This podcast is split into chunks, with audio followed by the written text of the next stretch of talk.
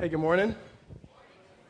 It's good to see you all. Uh, this is your first time here, my name is Riccardo Stewart, and I'm one of the pastors here. I want to personally welcome you to Redemption Church.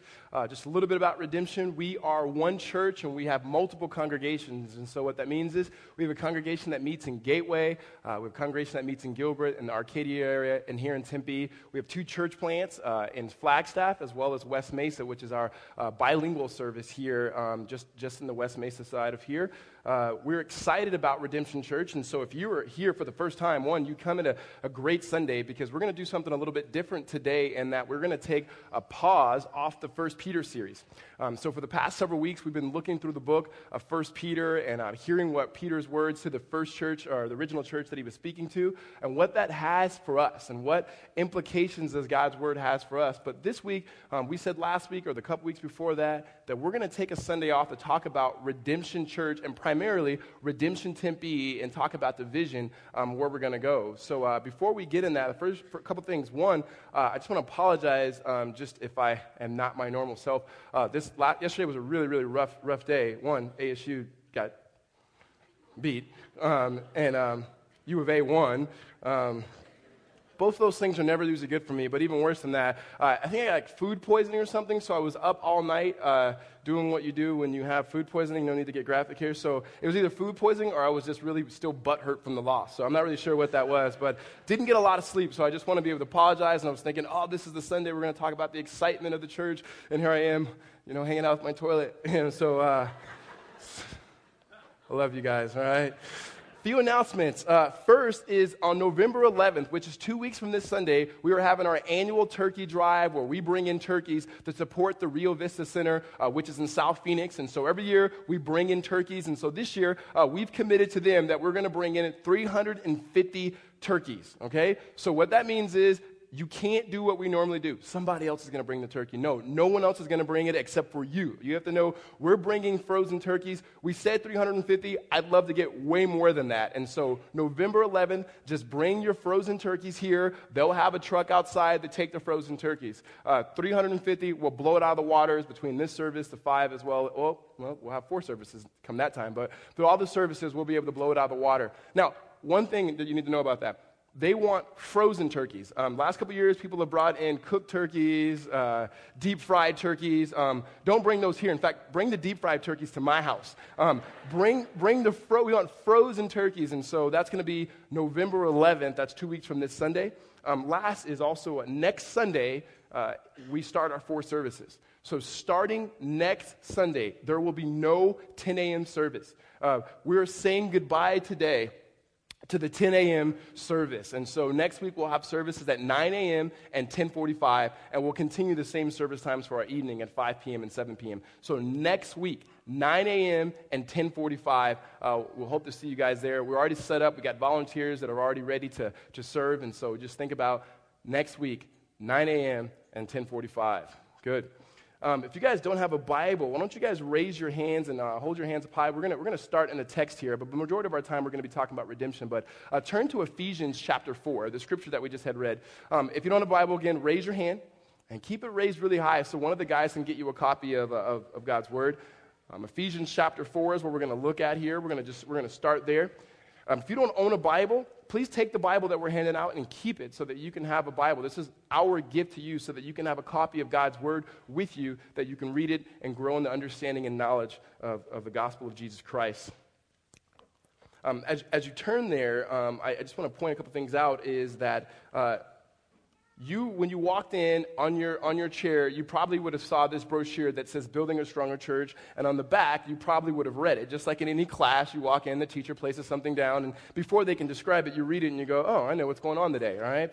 So you're right and we did that purposely. I want to start now where we're going to end um, coming this next year, so the beginning of 20, 2013, we are going to have a six week vision uh, series. And when I say six week vision series, uh, normally what we do in Redemption Church is we, we teach the same text, uh, the same book of the Bible at all four campuses. Uh, what we're going to do this, this time is we're going to have the same series title, which is Building a Stronger Church. Um, and the purpose of that is that each local congregation could address their local audience and what we believe God is calling us to do. So, particularly for us here in Tempe, we believe it's the next step. Um, we believe it's our next step for growth, it's our next step for who we are at Tempe. Um, and so we are going to not only have a six week vision campaign, but at the end of that, we're going to have an opportunity for us to raise, uh, raise funds for us to fi- officially purchase and buy the property that we have here. And so some of you are clueless to that. Um, what property are you talking about? Um, by the end of the day, I'll give you some clarity on that. But we're, we are really excited about that, really excited about the opportunity for us to uh, grow as a church spiritually. And when I say growth, not just numerically,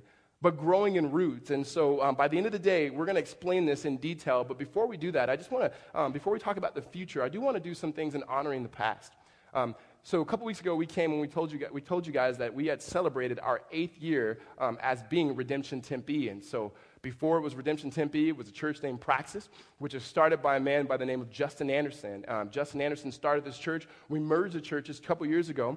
Um, and during the merger, in the first couple years, Justin really sensed the call uh, from God to go plant in San Francisco, and he answered that call. And um, it was a year ago, almost to the date, a year ago in October, where Justin came up here and for the first time told the body that he was going to be leaving to go plant a church. It was a rough day for all of us. Um, and then after that, people would ask me, me over and over and over again what's your vision for the church? What's your vision for the church? Is the church going to shut down? Is it over?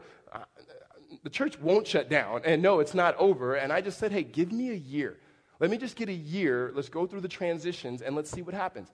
Because we were, we were convinced that this, um, in the same way that when the Apostle Paul writes to the church in Corinth in 1 Corinthians chapter 3, um, speaking of a man named Apollos and himself, he says, one plants and another waters. And so, if these men were faithful to plant and, and, faithful to water, what we knew the overarching theme of the gospel is that God will get the increase. And so we were convinced that this, no matter who was leading this church, whether it was me or whether it was Justin, that God was more concerned about the sanctification and the growth of Redemption Tempe far more than we can ever be. And so what we wanted to do was just to be faithful to Him, and we were excited about that. And so we, for the past year, have been able to see significant things happen. Uh, though we've lost some people and they've transitioned to some other things, we've also gained some people that have been influential in what we believe God is doing here as leaders. But before we can talk about what's going to happen, I thought it would be very fitting for us to earn, honor the past um, and inviting in Justin Anderson to meet you guys. So, why don't you guys bring out, welcome Justin.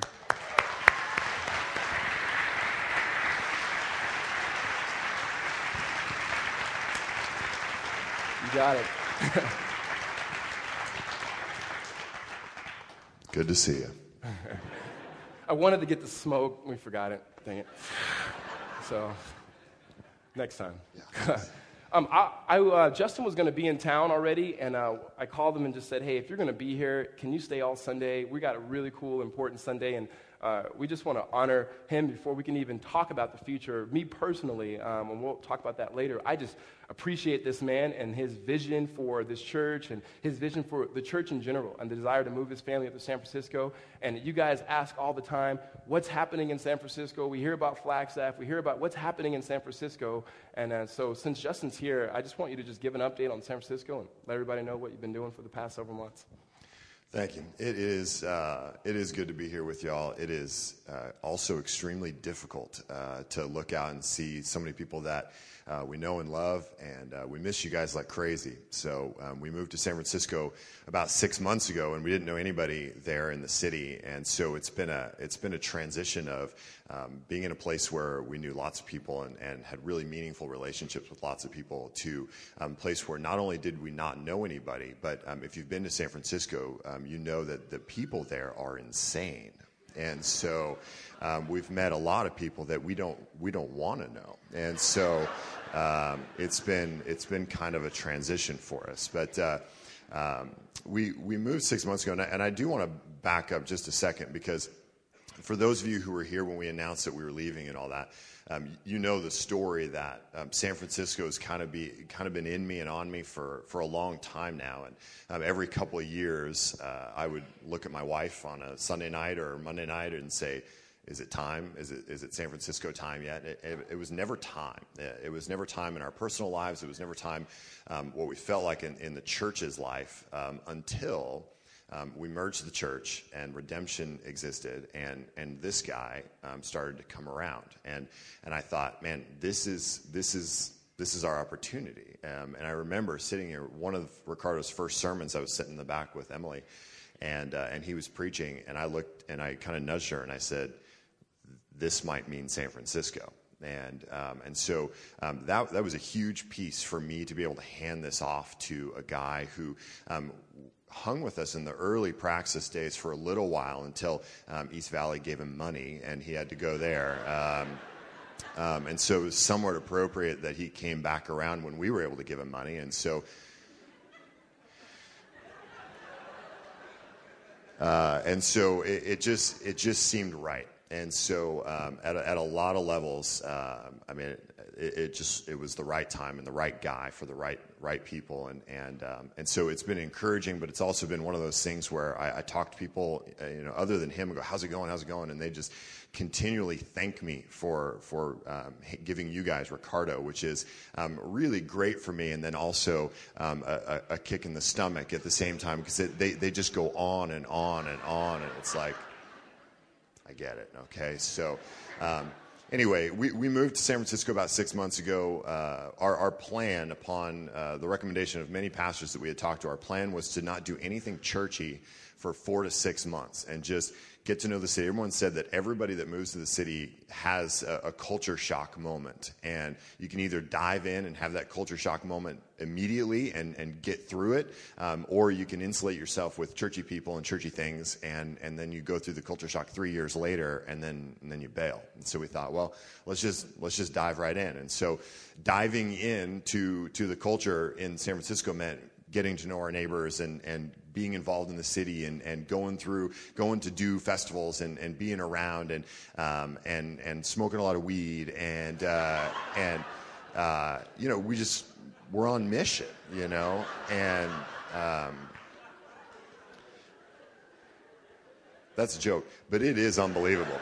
I mean, it is everywhere. So, uh, that that was our plan. And so, about about four weeks or four months in, um, we had just through a variety of connections, meeting people in in the city. Just uh, some of our people have jobs, they're meeting people and gathering and um, just hanging out. And then uh, people who had moved to the city and were connected with Acts 29 or whatever.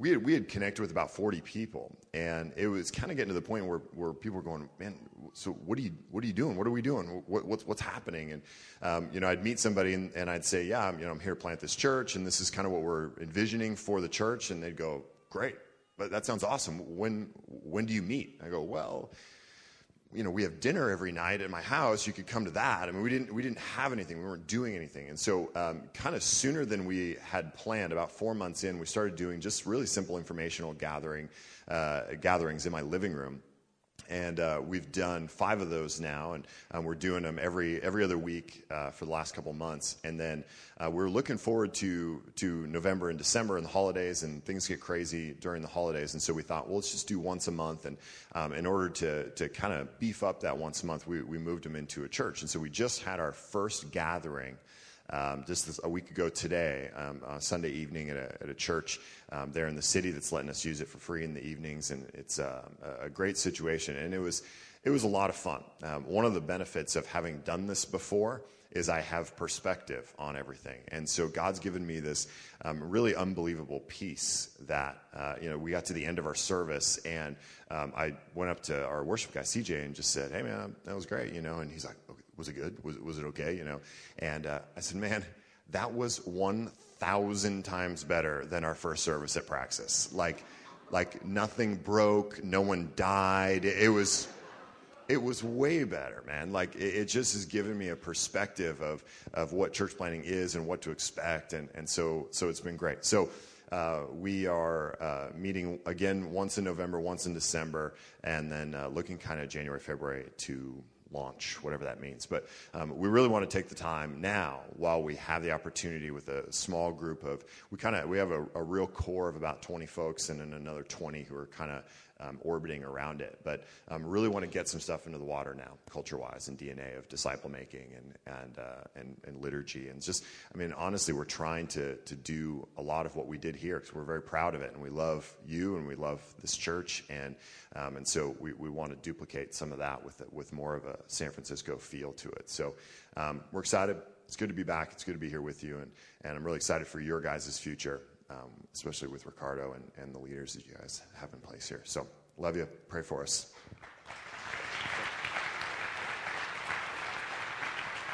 Thanks.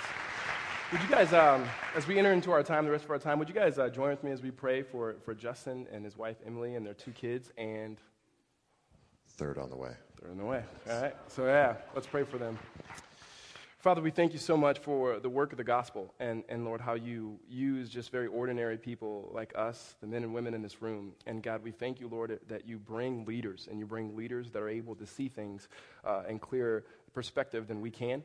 And Lord, you, you've given just a measure of faith and giftedness to particular men and women, Lord, that we are able to follow and, and, and able to see what you're doing. And so, God, Justin is completely uh, just the epitome of what that is for us here and for many of us here who know Justin, have experienced his leadership, and, and even just watching his marriage with Emily and their, their parenting, Father, it is, it is evidence of grace of just your hand in their lives. And Father, we do pray for San Francisco. We pray that your gospel would continue to be firmly planted there and that the church in San Francisco would continue to thrive in response to Jesus Christ. And so, Father, I pray that you'd give them discernment, you give them wisdom, you give them clarity um, on how to plant this church and how to be the church uh, as, a, as a witness to the community that, that, that's in, there, in that area. And so, Father, we thank you again um, for what you've done, and we pray that as we transition here, as we continue to grow here, Father, that our, our partnership and, and relationship uh, with the church in San Francisco would, would grow. We thank you in Jesus' name. Amen. Thanks, man. Appreciate it. Welcome, Justin.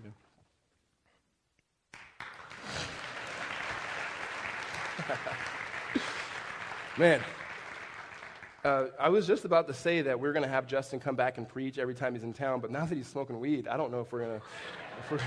We got other things to do. So, uh, so if you guys have your Bibles, why don't you guys meet me in Ephesians chapter 4? Uh, we're we're going to just start here and then launch from here and talking about where, where we're going here uh, in Redemption Tempe and what we see uh, God doing uh, by His grace over the next five years at least in, in this particular congregation. And so the letter that we have here is the book of Ephesians and it's written by the Apostle Paul, and he's addressing now, talking about the church. And, not just the local church, but God's church, and, and, and the big vision of God's church and what God is doing to grow his church. And the reason why we picked this, this passage, because this passage will be, when we come to January, the launch passage for everything that we're going to teach off of. Because what the Apostle Paul is doing here is explaining what it means to grow to be mature believers. And not just individually, but corporately, and what happens when a church grows um, in their roots and their understanding of the gospel, and the role of the church and the role of its leaders.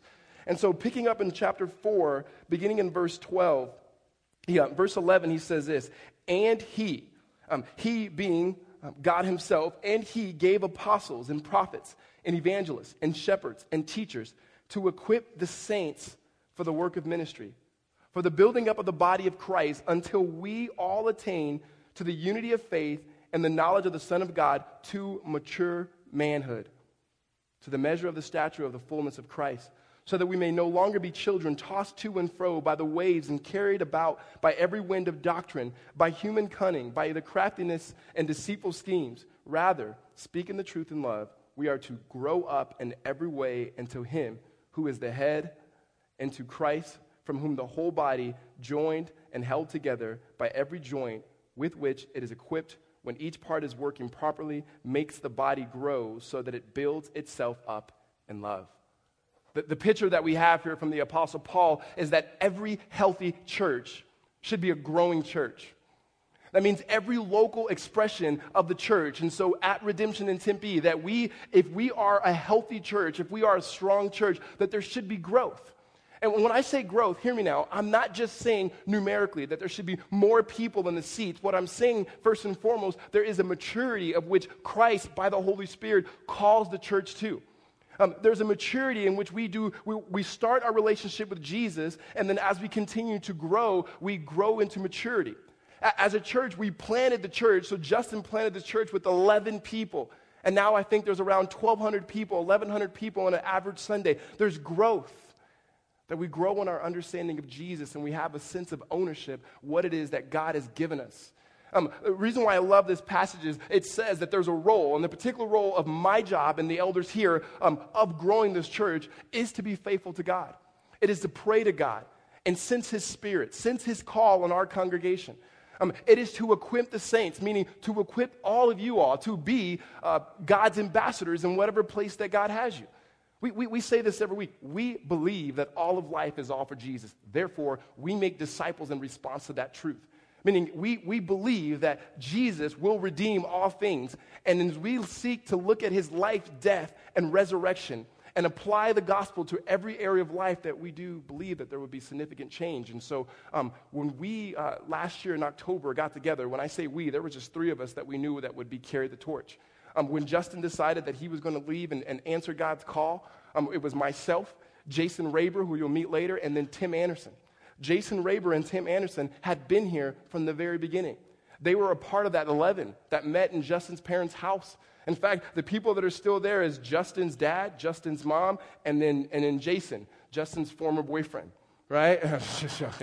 that Jason, that Jason, that was, and then Evan, Justin's brother. I mean, there's a lot of Andersons and then a Raber, right? That was a part of that. Um, these guys were here and we're saying, what are we going to do? What is God going to do through us? Uh, we had no idea what would happen. To be honest with you, just, just to say thank you to you all, all of you stuck around.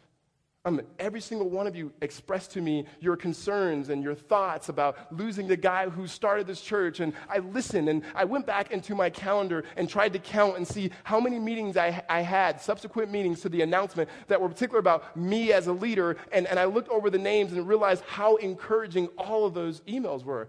I mean, when, when you think about it, just my story and why I'm so excited to be here and why I know it is, is just the hand of God, it has to be, is because two years ago, I was just a, I was a high school pastor. And nothing to belittle a high school pastor, but I was a high school pastor hanging out with high school kids and junior high kids, doing what high school and junior high kids did. I got a phone call from Justin, and Justin said, As we merge this church, I would love for you to come back to Tempe. Now, to clarify what he said, I was here earlier, and East Valley Bible Church did offer me a job, so I left and Justin didn't. So later, when Justin came back and offered, it was an opportunity uh, for me to come. Best decision I could ever make. I'm convinced that if I would have stayed here and been a part of Praxis, it would have been different for you all to accept me as someone who had just been a part of the, flo- the flock. It, w- it would have been harder. So coming in as someone that was new, it was good for me on that level. Another level for me personally, why it was good is this is my favorite city. It really is. I've shared this story before. Um, Tyler Johnson, who is a lead pastor of All Redemption, uh, we sat down just before Justin um, announced, or actually told me first that he was going to go to San Francisco. And he said, of all places, if you wanted to plant a church, because he knew I wanted to lead my own congregation, my own church, where would you want to plant? And I said, well, only places in Arizona that I'd want to plant is Tempe. But we already have a church there, so we'll figure something out. And he goes, just say that you could be there. Would you want to be there? I was, without a, without a doubt, I'd want to be there. And so when, when two weeks later, um, I sat down with Justin and Tyler, and then they told me that Justin was going to San Francisco, I'm like, that was planned, right? that was totally planned. Tyler just tried to act like a prophet. It was like, no, he had something behind his back. I, I, was excited. I really was. I was excited. And I told my wife, this is great. Uh, and, and, for me, here, here's, you guys have heard my story enough. I, I became a Christian in this city. And, and just God's redemptive story in it all for me is I did some of the worst things of my life and it influenced people in some of the worst ways of my life in the five years, five and a half years that I was in college. All right? Um, those five years that I spent in this, in this particular city where God had given me a position of leadership, but the leadership that I had was not influenced by the gospel. And there are people to this day, good friends of mine, that are engaged in particular activities that are harmful for their life, harmful for their families, that I know that they did not do until I, until I introduced it to them. And so for me, not because I have to go and change something, I just feel like it's fitting for me to come full circle. When I graduated from college, I became a Christian. I wanted to leave Tempe because I feel like my greatest temptations were in this city. I prayed for new friends. God moved me to the west side. I was there for a good 11 months, which is all I needed to be in the west side for. Um, it's true. Um, he brought a U of A guy to disciple me, which I knew had to be a hand of God because that would have never happened on me. I came back here, was looking for a church, walked in the Praxis. Justin was teaching through the book of Ruth. I thought it was phenomenal. We went through Second Timothy, thought that was great. Hebrews, thought that was great. Um, met Tyler Johnson. We had been meeting, and then came to what was then East Valley Bible Church, which is now the Gilbert campus. Um, that was in 2006. I got my first opportunity to be in ministry as an intern. As an intern there for a year, uh, my internship was over. I came back and I worked at ASU and I worked on campus as an admissions counselor. I did that for about a year and a half, got hired back on staff at East Valley Bible Church um, in 2008, and was there until I came here. And for me, when it comes to being back in Tempe, uh, personally, not just in this church, but even in this city, um, I, fundamentally, it is because of the gospel. And I'm just saying the simple truth of the gospel that I knew the type of person that I was, and the only thing that could have ever brought the joy and the hope and the vitality of life in my life was the person and work of Jesus Christ.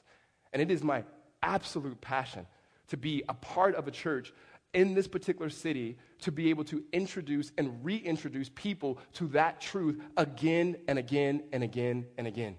I, I, was here for four years, never went to church once, never even heard of a church to go to. And now, when I talk to college kids and I see the college kids coming in here, they're saying, Oh, my friend told me about redemption. How did you get here? My friend told me about this particular church redemption or this church praxis. And I say, Lord, I want to be a part of this. And so, to me, the past year in itself, for me to say that it was, it has been great um, is an understatement. Hard? Yes, but an understatement. Never in my life, other than knowing that I was supposed to marry Holly, this, this, is, this is the decision. I, I said this to the members uh, about two members, members ago, member meetings ago, that redemption was a 20 year vision, and I personally believe to be here all 20 of those years. Now, if God does something, He does something, but I just, I love it here, and I love you all.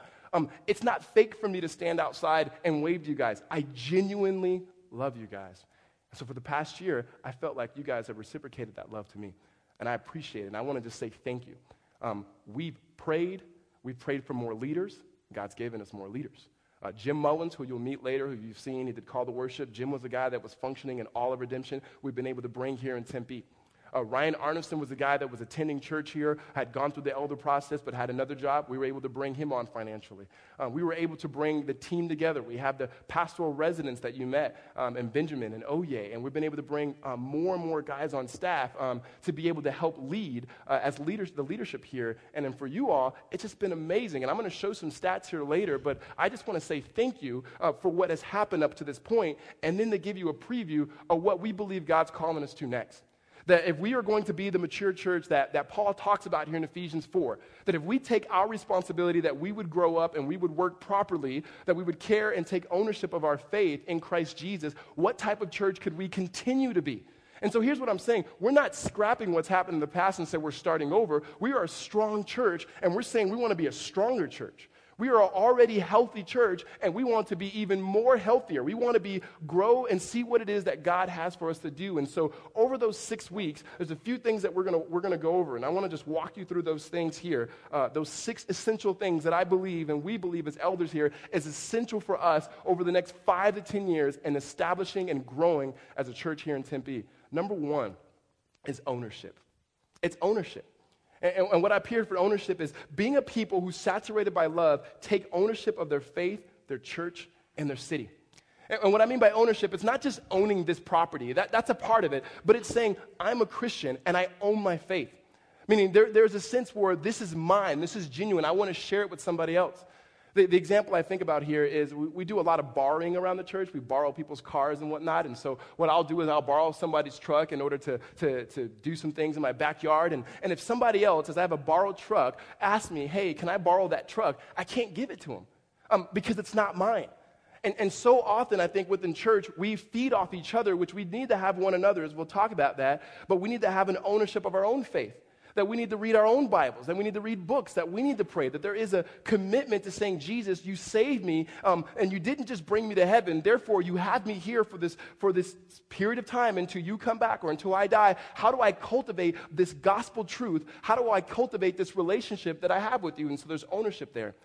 And then there's also ownership in the church that you, you, what I hope and pray for is that we transition from being a church where you, this Tempe, Redemption Tempe, from being a church that you go to, that to, that's my church. And there's a difference there. There's a difference between saying, that's a church I go to, and you know what, I'll probably go to another church, and then I'll probably go to another church and saying, no, that's my church. The difference is saying, we're saying right now that people who are committed here, who are here on, on Sundays, that they take a commitment not just to be here on Sunday, but also to serve here, also to serve with the children, also to be in the context of one another, to disciple one another, that there's an ownership of saying, this is my church. That does mean financially saying, I'm going to give at this church, and whatever we're doing at the church, I'm going to be a part of this because I'm part of a team here. And so there's ownership there. And then ownership of our city.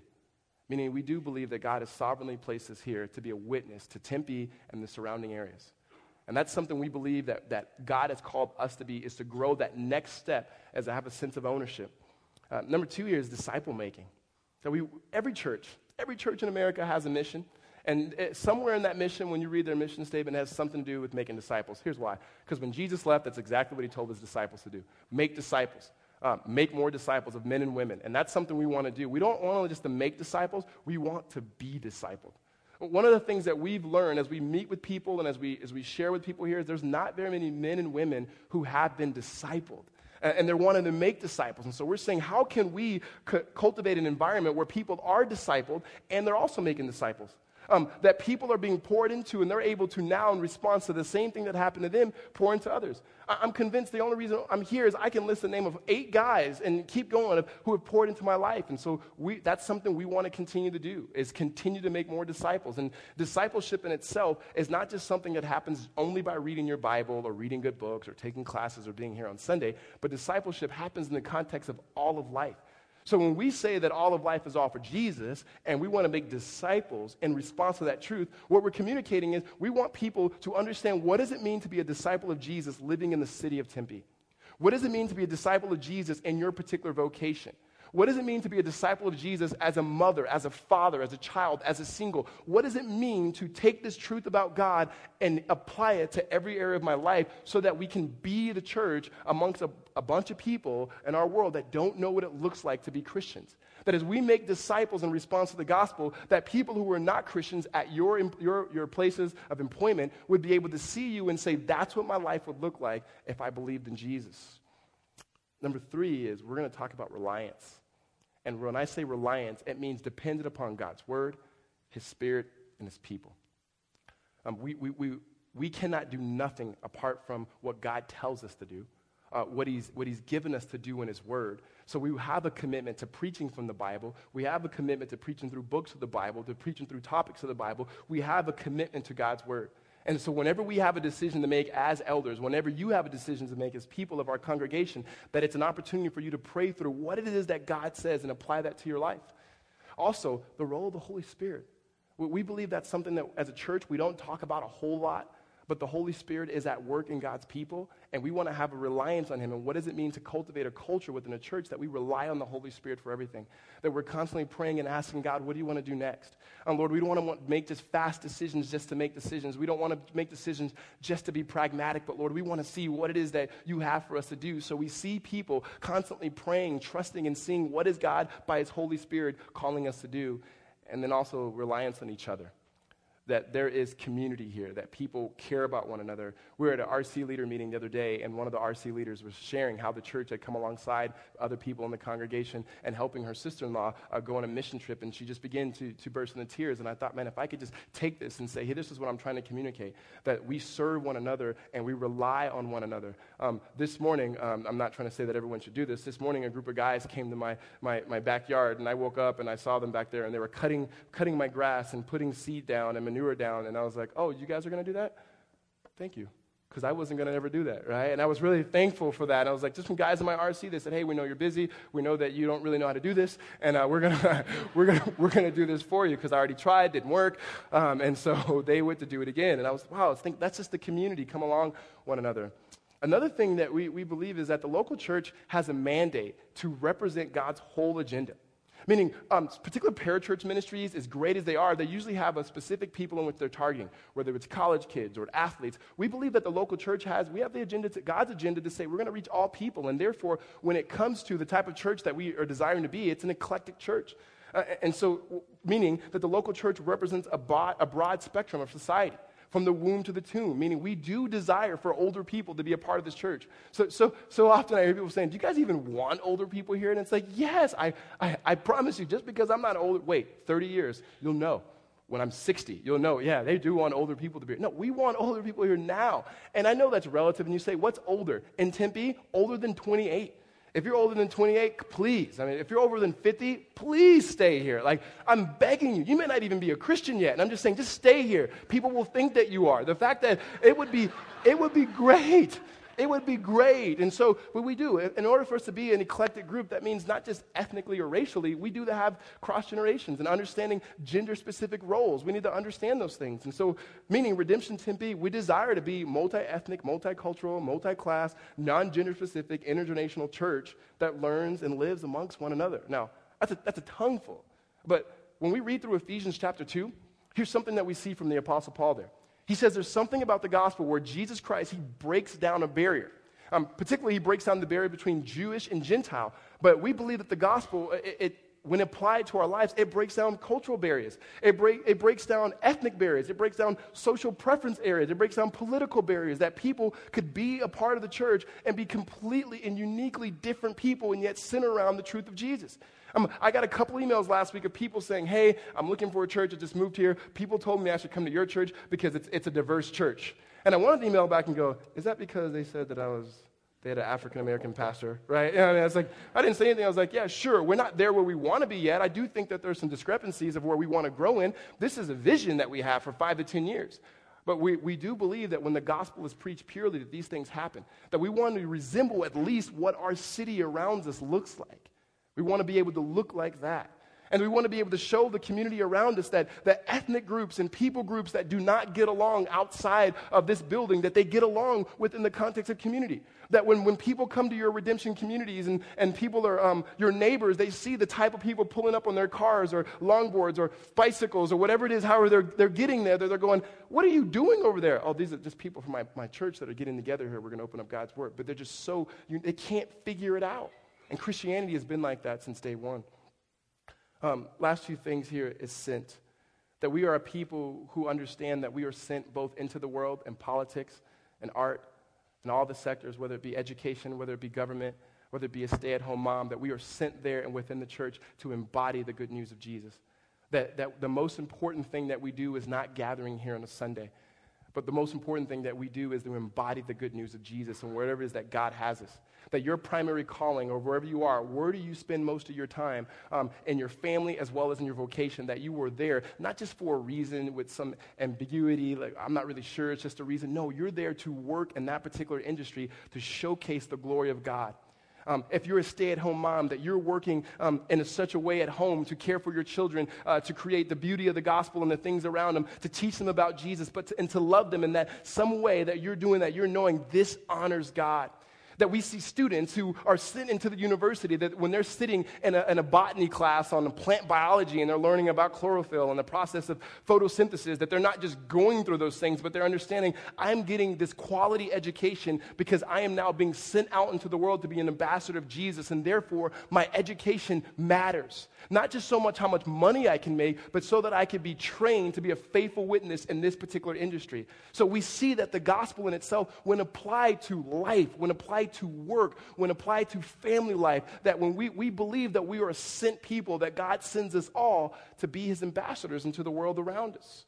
Um, there's a great quote here by Gabe Lyons talking about the church and its role and being influential. And he says this The church remains the epicenter of what is possible. It's the most uniquely positioned channel of cultural, cultural influence when it's operating on all cylinders. No other institution regularly convenes people who work within the other six channels of culture on a weekly basis. Just saying the church in itself, we're unique because we're everywhere.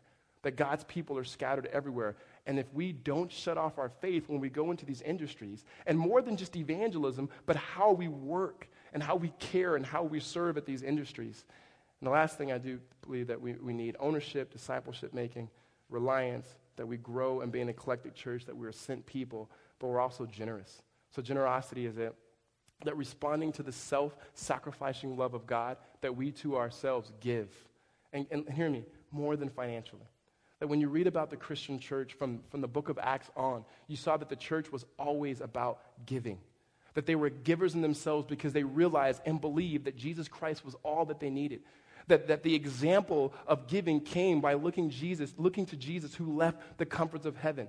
He who was rich, who became poor, and he poured himself out because the joy that was set before him, he endured the cross. It was selfless, sacrificial love. And when we read throughout the history, we see the church constantly giving themselves, meaning this is our ministry to the poor. This is our ministry to the least of these. This is our ministry to the unborn. Well, this is our ministry to people who are not like us, people who are not in this room, that we are taking not only finances, but taking our time and our energy. And these are things that are already happening here. There's, there's, there's a multitude of organizations in which we partner with to serve. Um, we have ESL classes that, are, that have already started in which we're working with many of the Somali uh, students who have come here because they're refugees, and we're teaching them English here because of this particular campus. That government has cut adult education, um, the funding for adult education, and so we have a particular couple in this group and this congregation that are members that are starting an adult education facility here so they can use our facilities to help train adults that do not have edu- education or the proper education so that they can go out and be stewards um, with the things that God's given them. And so when we say give and being generous, it is constantly saying we're not giving to God or giving to our family as Christians or giving to this world what we have left over, but we understand in Christ Jesus, He's everything to us. He's laid down his life for us. Therefore, we give. And I'm convinced with all of these things, as we continue to hammer these in over the next six years, over the next six to 10 years, over the next 20 years, um, we will be the influence that we'd want to be in the city. That we'd see people know Jesus for the first time. Uh, we'd see people who have known Jesus grow in their faith and mature, and that we would be a witness, not just in word, not just the proclamation of the gospel, but also the promotion of the gospel and all that we do. And in fact, let me, let me read this quote from you from Rodney Stark. Um, he talks about essentially how Christianity's 40% growth um, per decade happened because they were generous, because they served. And he says this Christianity revitalized the life in the Greco Roman cities by providing a new norms and new kinds of social relationships able to cope with urgent urban problems. To cities filled with homeless and impoverished, Christianity offered charity as well as hope. To cities filled with newcomers and strangers, Christianity offered an immediate basis for attachments. To cities filled with orphans and widows, Christianity provided a new and expanded sense of family. To cities torn by violent ethnic strife, Christianity offered a new basis of social solidarity. And to cities faced with epidemics, fires, and earthquakes, Christianity offered effective nursing services. This, this is the church. This was the church in the first century and the second century. And we pray that it would continue to be the church in and through us. Amen. In, in Acts chapter 17, when Paul was talking in Athens, here's what he says to the people. He's talking to a group of people who do not believe in Jesus, and he says that it is God Himself who has set the seasons and the times for you to be in the particular places that you are. And the reason for that is, is that people would feel their way to know Jesus. We wholeheartedly believe, not just my story, but your story, that God has sovereignly placed you within this region, within this city, and within this local church so that you and the people around you may understand and know Jesus Christ. That we believe that as we continue to grow as a church, the steps of maturity for us is something that we cannot do apart from the Holy Spirit. H- hear me on this. The church is not the hope of the world, and Redemption Tempe is not the hope of the world. Jesus Christ is the hope of the world. His life, death, and resurrection is the absolute hope of the world. But apart from that, no man can know Jesus, no woman can know Jesus, and no one can be saved. So the church is not the hope. It just so happens that Jesus decides to use the church to witness to the hope of the world and himself. And so when we now go into this series, a part of us being a church, I mean, you, you know it. A part of it is, is, is an ownership. I said this before. We, we do have to own our faith, but we also have to own this building. Um, and, and so a few, about, about a year ago, we start talking about buildings. And about eight months ago, we said, hey, we have a building, the building that we're meeting in. Some of you weren't there, but we were leasing this building for three years. And we were saying, do we want to be here? Do, can we be here? And we went to talk to the people who, who owned it. And they said it was $7 million. And we definitely couldn't afford that. And so we said no. And, and then we came back and asked again and asked again. And finally, they dropped it all the way down to 3.7. And that was uh, by us begging them to continue to drop it. And so we said 3.7 million, we can do that. But even if we can do that, we wanted to get it at the time that we got it because the rates were so good. And we, all, we also wanted to say, can we do this financially so that we always said that if we wanted to do ministry, we didn't want to, we wanted to further ministry, that the building in itself was a tool to further ministry. We didn't want to have to let people go or say we couldn't hire people because we got a building. And so whatever our lease was, it had been great if we could have got a mortgage that was cheaper than our lease. Well, we were able to do that. And here's how that was able to happen is there was a school that was leasing some places here, two schools. And we said, hey, we'd be willing to enter in a contract with you because we're going to buy this, mil- this building. And so the way that that broke down numerically is 3.7 million is what we purchased the property for in August. Um, 2 million of that, we took a loan out from the bank. Um, a million of that was gifted to us, just freely gifted to us by all the other redemption congregations. When we say that Redemption Church, together we're better, that, that's one of the reasons. Meaning the lead pastors at Arcadia and Gilbert and Gateway looked directly at me and said, We believe in what you guys are doing in Tempe. We believe that Tempe is influential. And if we're for redemption as a whole to be strong, we believe that Tempe needs to be strong. So we're willing to gift you guys a million dollars. Do you want it? And I said, Do I? Yeah. Absolutely. Well, yes, thank you. A million. That's a million dollars. And that's something we said, wow, that all these congregations said we're willing to give that. And so that was three million, and we had the point seven. And we said, where are we going to get the point seven from? And so then we took a loan um, as, as Tempe from Redemption as a whole and said, we promise that when we start raising support, we'll give this money back. We'll promise that we'll give the 700,000 back. The million we'll take, thank you. Um, the, the, the, the 700,000 we'll give back. And here's why, guys. Hear me on this. Me, me your eyes. One, we, we want to be owners, um, which is hard for us as a congregation because about 60% of our people, probably 80% of our people, have never owned anything. Um, 60% of our congregations hasn't committed in marriage. Not to say that you don't know how to commit. So we do know that that, that in itself is something that's going to be a stretch for us, but we need to understand that.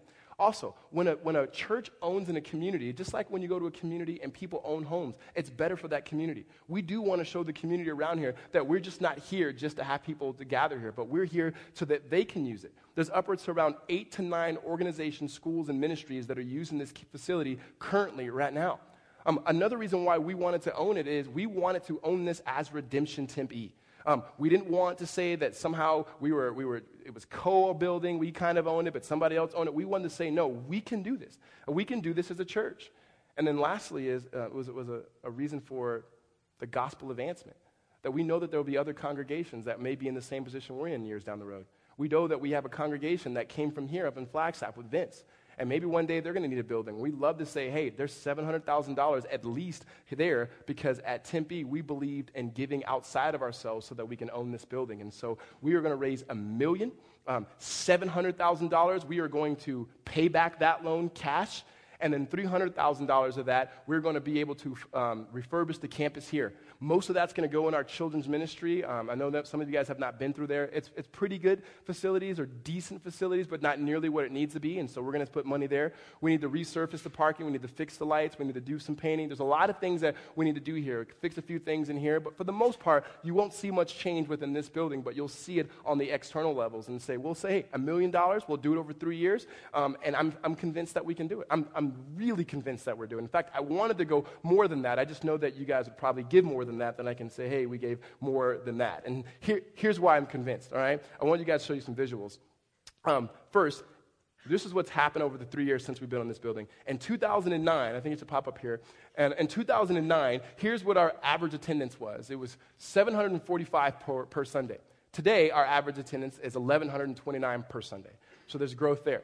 Um, when it comes to our giving here, so our annual giving in 2009 was 570,000, and where we're going now, projected for this year, is 950,000. So just short of a million dollars of what we brought in.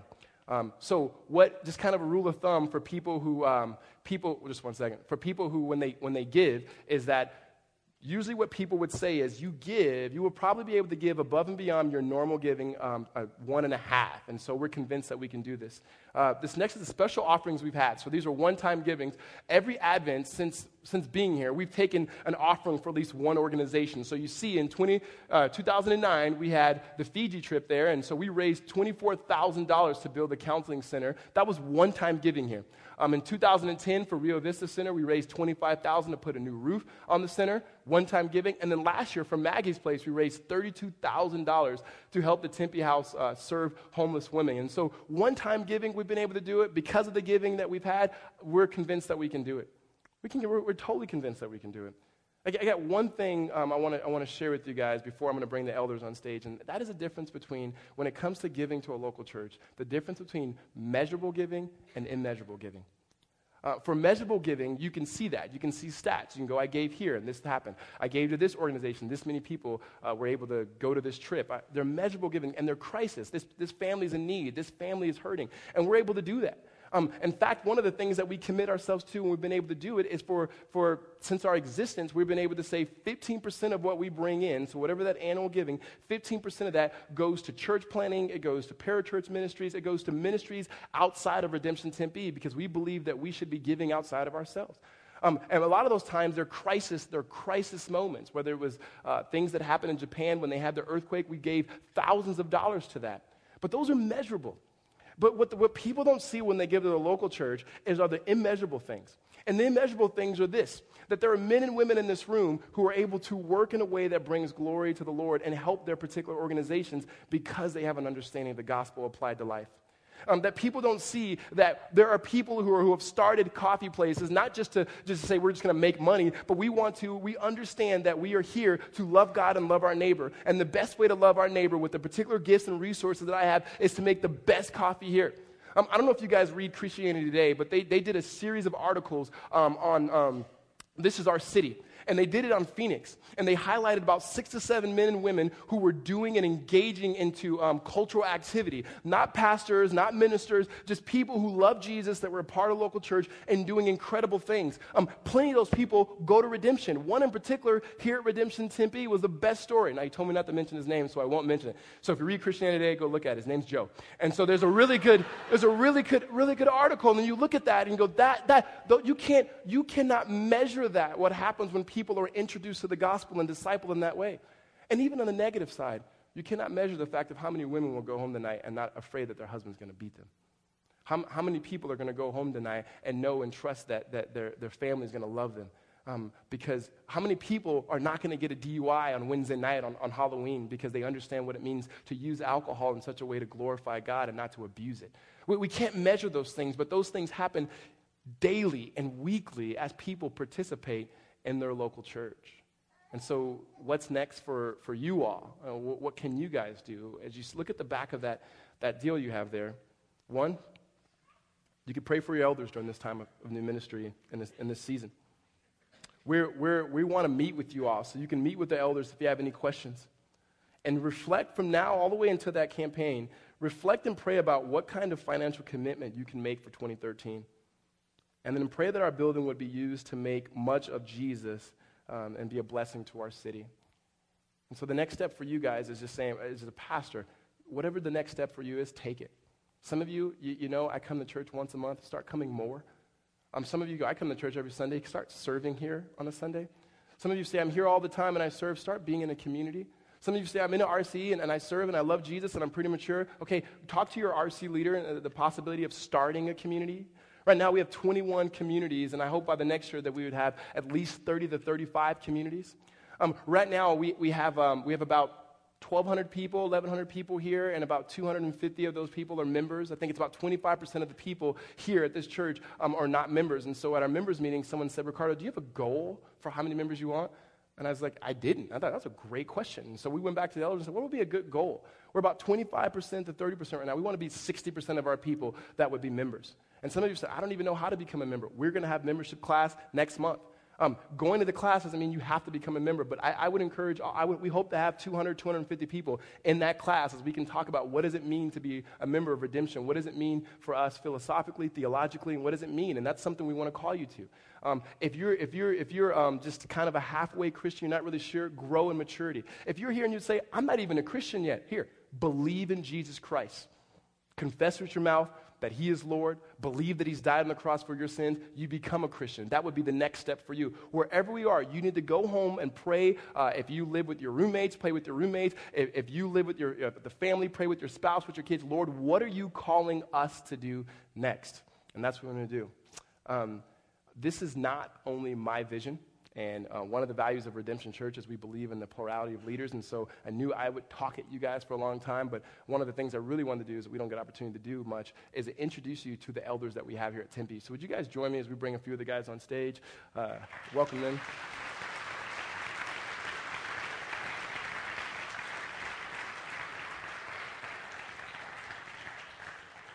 I'm going to go ahead and get out of the way and then let you guys just, just tell, tell them your names, a little bit about yourself, and just kind of what you do and what you're excited about.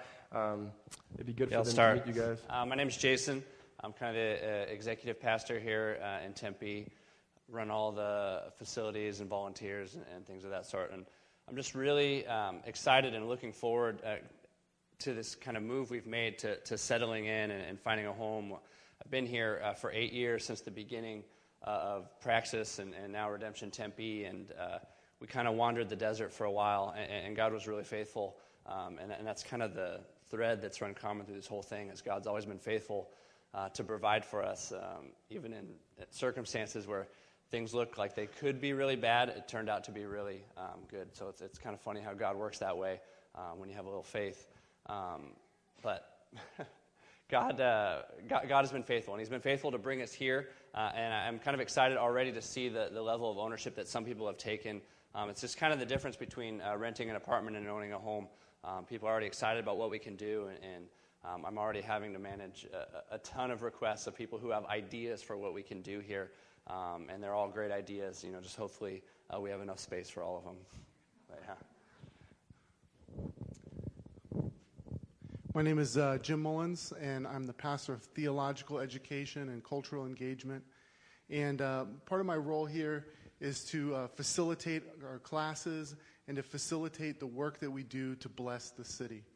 And um, probably what I'm most excited about is the idea of theological education and cultural engagement, bringing them together. And that we as a community would continue to go deeper and deeper in our understanding of our great God, and that that would just fuel our love and our service uh, to this great city. And uh, I'm just obsessed with the phrase, all of life is all for Jesus. And I just want to press into that more as a congregation. So, my name is Ryan Arneson. Uh, I'll start out. My wife's name is Janet, and we have four kids Abigail, Hannah, Ethan, and Mariah. Um, just by way of, you know, if you're looking at my feet, I don't usually wear Birkenstocks with black socks.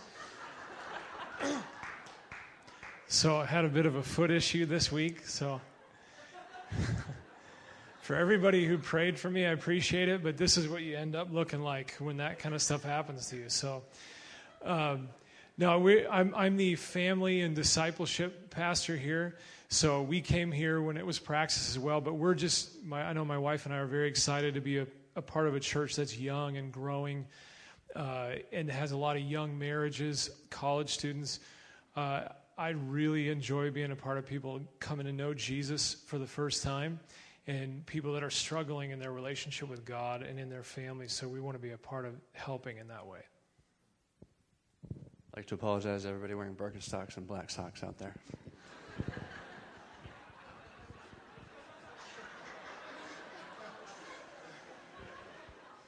Jason had a rare moment of sensitivity.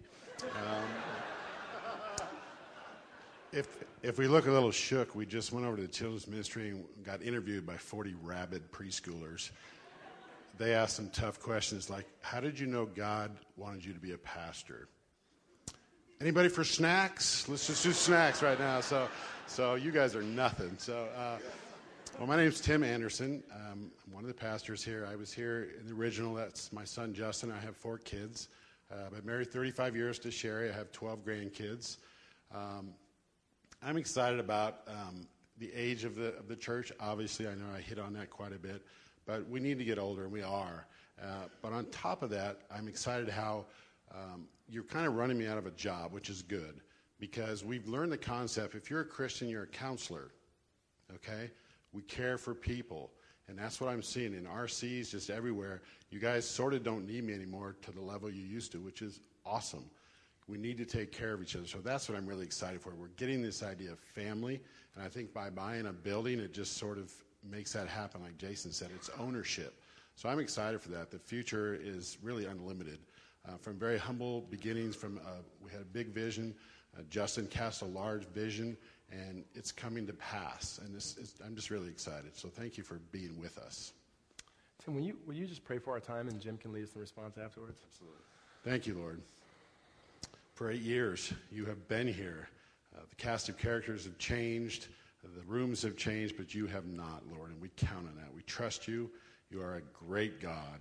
And Lord, we're just we're excited for the future, but we want to be smart. And, and Lord, we're just asking for you to direct us, uh, to discipline us, to just guide us as we, as we jump into the future, Lord. Thank you for all the blessings. It's in your great name we pray. Amen.